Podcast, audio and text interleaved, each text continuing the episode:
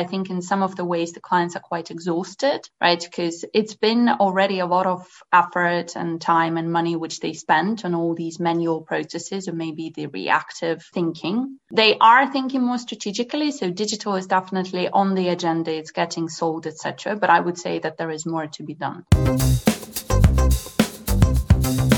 From Toro Cloud, this is the Coding Over Cocktails podcast, a free pour of thoughts, ideas, and advice from IT experts, innovators, and thought leaders, exploring the world of digital transformation, APIs, microservices, cloud adoption, and more.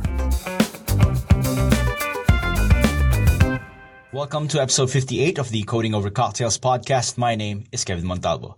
Today we are joined by a TEDx speaker whose talk, Fail But Never Give Up, garnered over 40,000 views in less than a week and is now in the top 1.5% of TED Talks watched around the world. She's also a multi-award winning professional in digital topics, having won seven awards just in 2021. Today, she is an associate partner at Oliver Wyman, consulting top financial services firms globally as an expert in digital, cloud, and data. Joining us for a round of cocktails is Alina Timofeeva. Hey, Alina, you've been very busy, but we're very glad and excited you found time to be on our show. Welcome. Hi, thanks a lot, Kevin. Thanks a lot for such a good intro.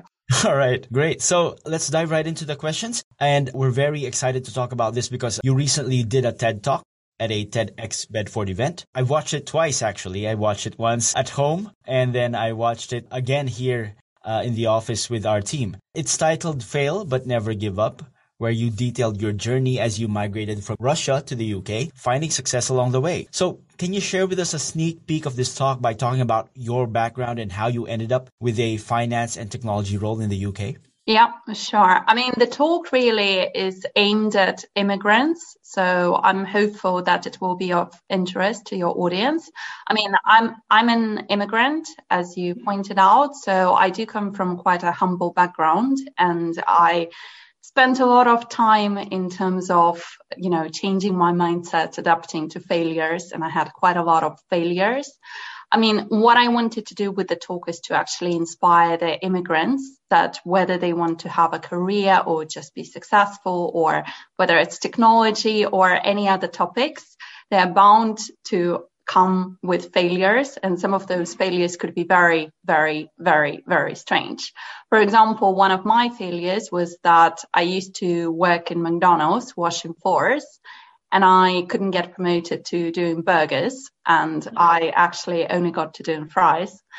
Um, but now interestingly well i did make it to the associate partner just 10 years after washing floors at mcdonald's which is quite unusual yeah, uh, actually, the McDonald's part was one of my favorite parts of the talk. And then now, as you said, earlier this year, you joined Oliver Wyman's London office as an associate partner for digital and financial services. That's quite the leap, Alina. So can you share with us some of the challenges your clients have been facing uh, with regards to cloud adoption and digital and data driven transformation and how you're helping them address these? Yeah. So I think the clients really I target are financial services. And if I make it more from the perspective of innovation right now, many of the clients keep talking about innovation, but when it practically comes to, you know, moving from legacy to cloud, or for example, thinking more strategically around how do you really do the true transformation rather than just doing it in parts, like in parts of the banks or just in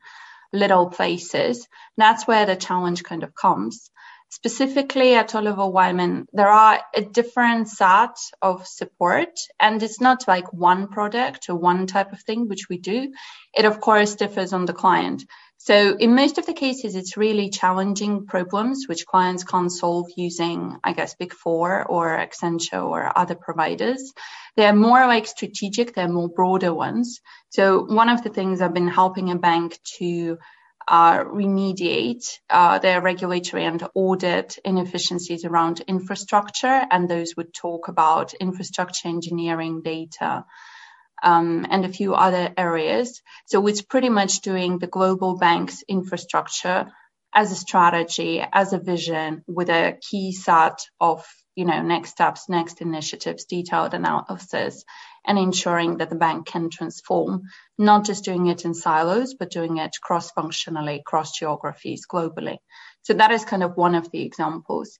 The other ones could be something like helping with the regulatory challenge. So it could be something like supporting the bank in terms of uh, the assessment around cloud or cloud compliance. And the third one is helping build the digital banks. And as you know, the digital banks will be data driven. They will be cloud based. And it's quite a lot of new thinking, which comes as part of it, because obviously there aren't so many digital banks so far. So yeah. it's quite an extensive amount of work required. Yeah, and uh, it's interesting you talked about them going through true digital transformation. You want to assist them to go through this authentic digital transformation. And as we're recording this, we're already at the tail end of 2021. It's going to be Christmas next week. Looking back, do you think companies really took advantage of the time during this pandemic? It's been two years now to digitally transform themselves. Or were they just responding to a one-off event that forced them to implement protocols for remote working and remote customer service, but missed the opportunity for this, what you say is true digital transformation? I mean, I personally say that the pandemic definitely put into the minds of the people that it's very important to transform. I think that definitely at the start of the pandemic, it was very reactive. So some companies, for example, they just started the journey to cloud so that they can implement Teams and Zoom, which is not something completely transformative. They did it as a reaction because they had to be operationally resilient and they could not do the business for their clients. I mean, I remember a time when some of the banks were buying physical people to process loans and credits because they literally couldn't do it in the time required.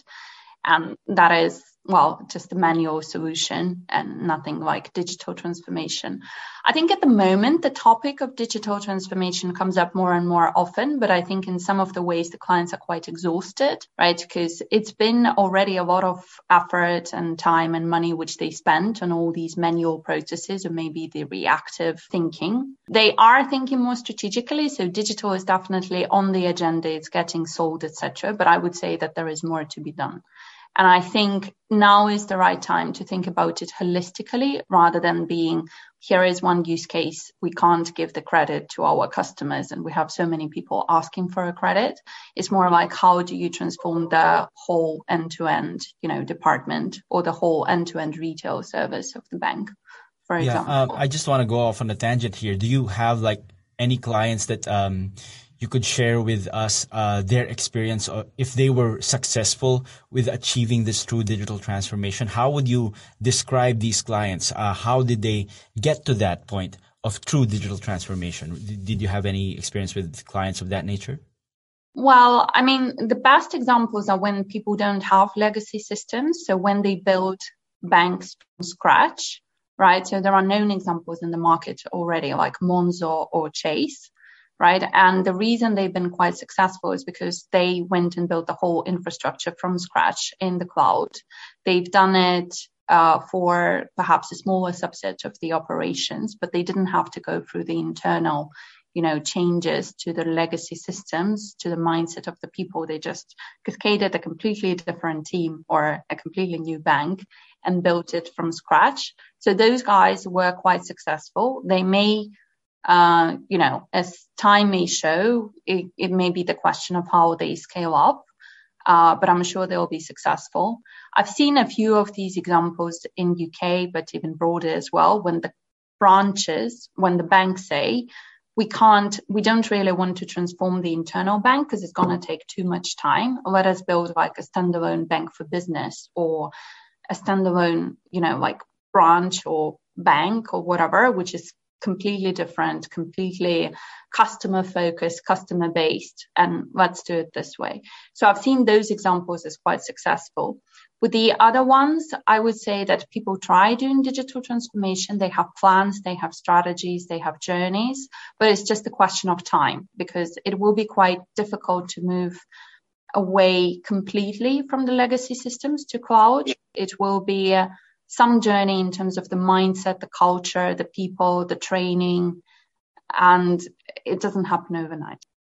Yeah, that's a perfect segue actually to my next question because as you've uh, said, a lot of companies still have uh, large investments in legacy on-premise systems and sometimes these are essential to the operation of their companies.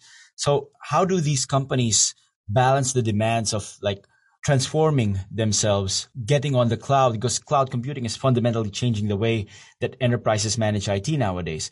How do these companies balance the demands of the cloud with their existing legacy systems? Yeah. So I'll maybe uh, pause for a moment just about cloud because many people think about cloud as just IT transformation, but it's actually much broader because it's about the people, the process, the culture, and the technology.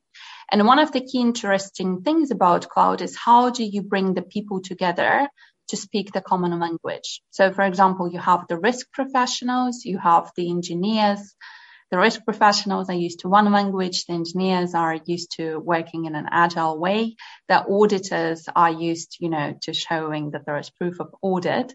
And one of the challenges I've had so far is like the cultural difference between the people that used to work with legacy systems versus the people that are these cloud driven, data driven, innovation driven, etc., and how this pins together. So it's not so much just about the IT part, because the IT part is more straightforward.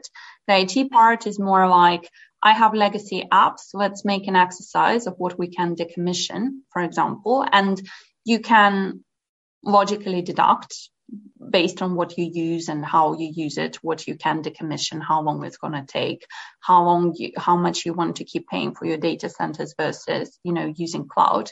I mean, it's not very easy, but it's very logical. I think the thing which takes more is more this culture and this mindset of transforming the organization in terms of the operating model, in terms of the processes, and in terms of the people. And that's where I see a lot of I guess, challenges practically, uh, partially because people don't know how to do it, but partially because it's just something which takes longer time and it's less straightforward.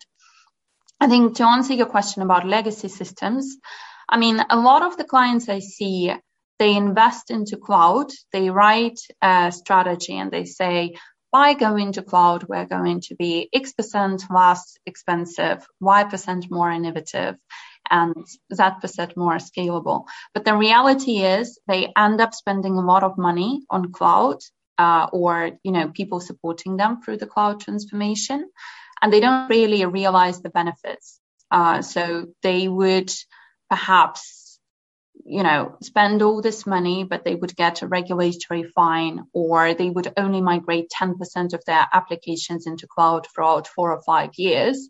And basically, they are not meeting these strategic outcomes of scalability, agility, cost savings, etc. And then, I guess, just going back to my TEDx talk, they fail.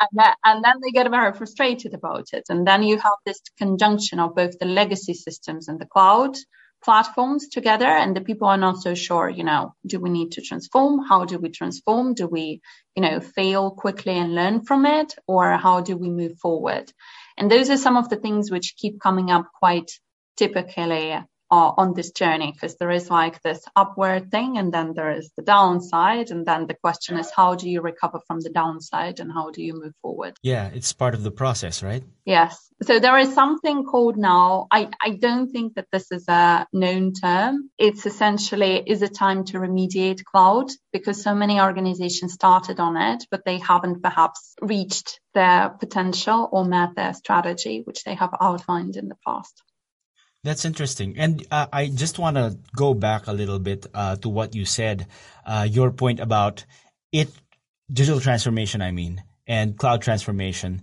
uh, being more of a cultural challenge rather than a you know technology challenge and that's interesting because um, it's a theme it's a recurring theme that often comes up in this podcast so why do you think there's a more difficult there's uh, companies are having a hard time with the cultural aspect of digital transformation rather than the technological one Yeah, I mean, if I give you an example, how much time do people spend sitting in governance meetings? So some of the clients which I work with, they say we're trying to embark on the transformation. We're using cloud, we're using data, we have all our engineers, but eight hours of the day we keep spending sitting in the governance meetings and people asking us, you know, how do you ensure you are compliant? How do you ensure that you will get audited? How do you ensure that you have identified all the risks and mitigated them as well, right? And people get frustrated about it because instead of doing the innovation, they actually sit in governance meetings and it's called drowning in governance meetings. So, I mean, some of it has to do with the cultural thing. And I recently did a kind of more in-depth paper, which is ultimately going to become an article.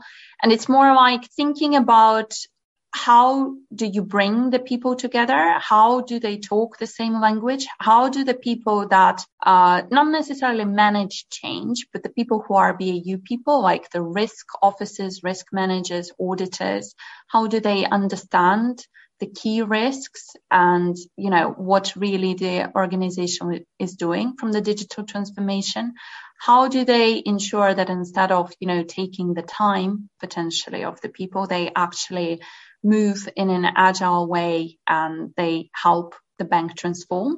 And it's not just the risk people. I think it's a lot about just generally people in the bank or in the organization.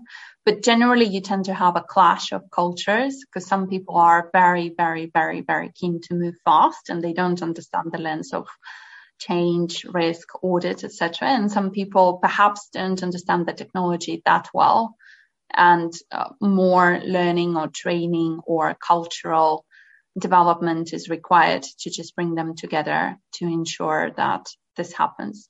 Some of the things which I really advocate for is digital transformation, if you do as a big bang, will be very, very difficult.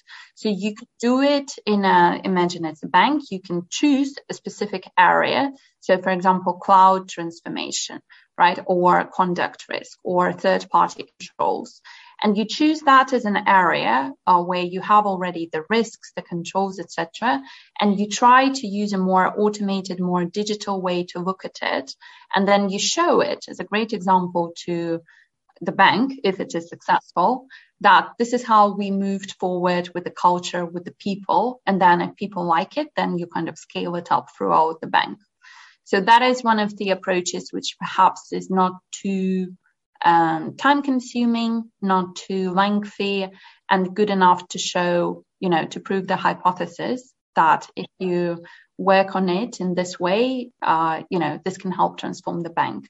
I think in many of the cases, people start on a big transformation, then they get very tired after a year, and then it kind of goes down a little bit. Yeah. And it's not too disruptive either. Yes. Yes. Right. All right. So, uh, speaking of culture, uh, and you being an immigrant, experiencing all these different kinds of cultures, you know, go from Russia and to the UK. Let's talk about diversity in the tech industry. So when it comes to success in diversity and equal opportunities, you're obviously proving people wrong, uh, being promoted four times in the past four years. So congratulations on that. However, current statistics show that women are, are still underrepresented, underpaid, and often discriminated against in the tech industry. So, as a very active supporter and advocate of women in tech, what do you think should be done in order to address this? There are quite a lot of things. Maybe I'll talk briefly about my experience. I personally think that diversity is not just like women and men. I think that diversity is much broader. It can be things like immigrants, it can be things like you know different races different backgrounds etc so all of that is diversity. It's not just women. I think when i came to the uk and i started working in technology there were only i don't know two or three kind of big negative events. So i would probably I, I, I can't say about underpaid necessarily, but I think that in the start, when I joined uh, on my project, I was the only woman, and there were like 30 or 40 guys, and they were like maybe 10 or 15 years older than me. And they didn't take me seriously at all. So they took me as this wonderful Russian woman, but not as a strong technological uh, individual, right? Which I wasn't very happy with. Um, I mean, I mean, the second thing is there is an element, and I don't think that this is specifically women in technology again, but it's also just the respect for women in the industry because now I'm an associate partner, so I don't think anybody kind of comes to me. But when I was an analyst or like uh, consultant, there were a lot of people who I would have thought are treating me less respectfully than they should, which I didn't quite like. Um, and I guess in terms of what can be done to address this, so there are some of the things which are done by organization, and those are the things, you know, ensuring how do you hire women, how do you maintain women, how do you help them throughout, you know, the journey, in particular when you go from the middle kind of layer to the senior layer, because that's where you lose most of the women. Um, I, I would probably say that the, more can be done around helping women with the confidence. And one of the researches I recently read, which I think is interesting to the audience, is if you come to the meeting, right? Many guys would say, Yeah, I can do it. I can do it. Definitely. That's an idea. And at that point in time, they're only 30% certain that this is a great idea. Whereas if it's a woman, a woman would be like, I need to be 100 or 120% certain that this is a great idea. And only then I'm going to speak up and say it's a great idea. And then when she does speak up, not everybody takes her seriously, which kind of down, downgrades the whole thing. Um, so that is kind of one of the examples which the employers could do specifically. I think outside of the employers, and that's maybe something which the advocates could, could support with. It's very important of upbringing women with the idea, you know, yes, you can do it. Yes, I don't know. It can be either the mentor or the sponsor. I think the sponsor is perhaps even more important now than the mentor, but it's giving this confidence. So my experience has been, as you may have heard from my talk, I was brought up to be a housewife. So nobody has ever expected for me to go and work in any digital transformation or become an associate partner or you know get promoted. So that was not an expectation. And to be honest when i came to uk nobody told me that yes you can do it. Yes you can do it. Yes you can do it. And in fact i failed uh, quite a few times in, in, in the start of my career. And when I came to my previous employer, there was one of the partners who, to be honest, he didn't know all my background history, but he would sit with me and say, You're going to be a partner. You're going to be a partner. You're going to be a partner much quicker than anyone else. Don't worry. You are so wonderful. You can do it. You can do it. And the thing is, there wasn't anything radically different that he told me, but he just gave me the confidence that yes, he sees that I can go, I can achieve it. And then when I kind of failed, he was like, No, you can still achieve it. You can achieve it. And that was something which really helped me change my mindset because I've never had anyone else tell me that yes, you can achieve it, yes, you can achieve it, yes, you can achieve it. And I kind of started thinking, ah, if he thinks I can achieve it, I can achieve it. Um, and I think the third part really, and that's something which the ladies themselves just need to think about, is how do you bring this confidence from inside right? Because uh, in many of the cases, it's not about women in technology specifically. It's just like the women thing. Sometimes you don't feel fully confident. Um, I don't know, whatever the area may be, but it's just going through your mindset and seeing failure as an opportunity to grow or just seeing a way how you can keep going, keep moving, and don't wait for the inspiration and that is something which I found quite helpful. But it took me a long time to to get to that. All right. So uh, I think uh, one more advice that we can give uh, to the listeners, not only women, uh, even men, or uh, speaking of diversity, even other races, other cultures listening to this podcast, is please watch Alina's TED Talk. All right. So at that note, I'd like to say uh, that this was the perfect podcast episode to end the year, inspire more people, you know, to go out there and uh, achieve what they want to achieve. Just do it. Um, and, uh, you know, that they can actually make it. So thank you for sharing with us, Alina, uh, how failure is an opportunity to grow and that you should never give up. So, Alina, thank you. Where can our listeners go online to follow you, hear what you talk about, and what you're up to? Yeah, I mean, my biggest area is LinkedIn. So you can find me by just looking Alina Timofeeva. I mean, the other big one is the TEDx talk, which you mentioned already, Kevin. I think that's a good start. Again, thank you, Alina. You've been a very wonderful guest. Thank you very much for your time. Thanks. All right, that's a wrap for this episode of Coding Over Cocktails. To our listeners, what did you think of this episode? Let us know in the comment section from the podcast platform you're listening to. Also, please visit our website at www.torocloud.com for a transcript of this episode, as well as our blogs and our products. We're also on social media Facebook, LinkedIn, YouTube, Twitter, and Instagram. Talk to us there because we listen. Just look for Toro Cloud. On behalf of the team here at Toro Cloud, thank you very much for listening to us today. This has been Kevin Montalvo for Coding Over Cocktails. Cheers!